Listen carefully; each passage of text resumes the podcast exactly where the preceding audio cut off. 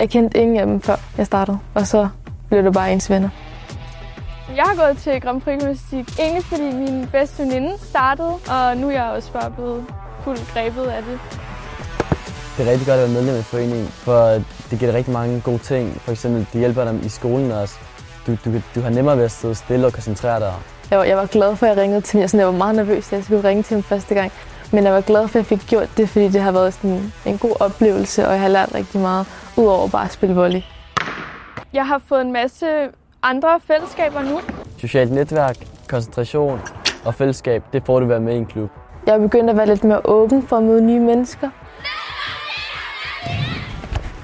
Foreningslivet kan noget ind i en tid, hvor rigtig mange børn og unge sidder meget foran skærm.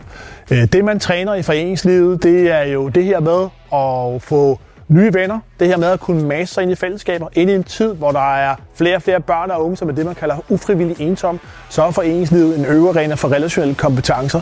Det er også et sted, hvor man lærer at være sammen på tværs af forskellighed. Og så er det også et sted, hvor man lærer at øve sig og blive dygtig til noget. Jeg synes, I skal til at komme i gang og melde jer til sport eller en forening. Hvad I har lyst til, bare prøve det af. Find din forening i dag.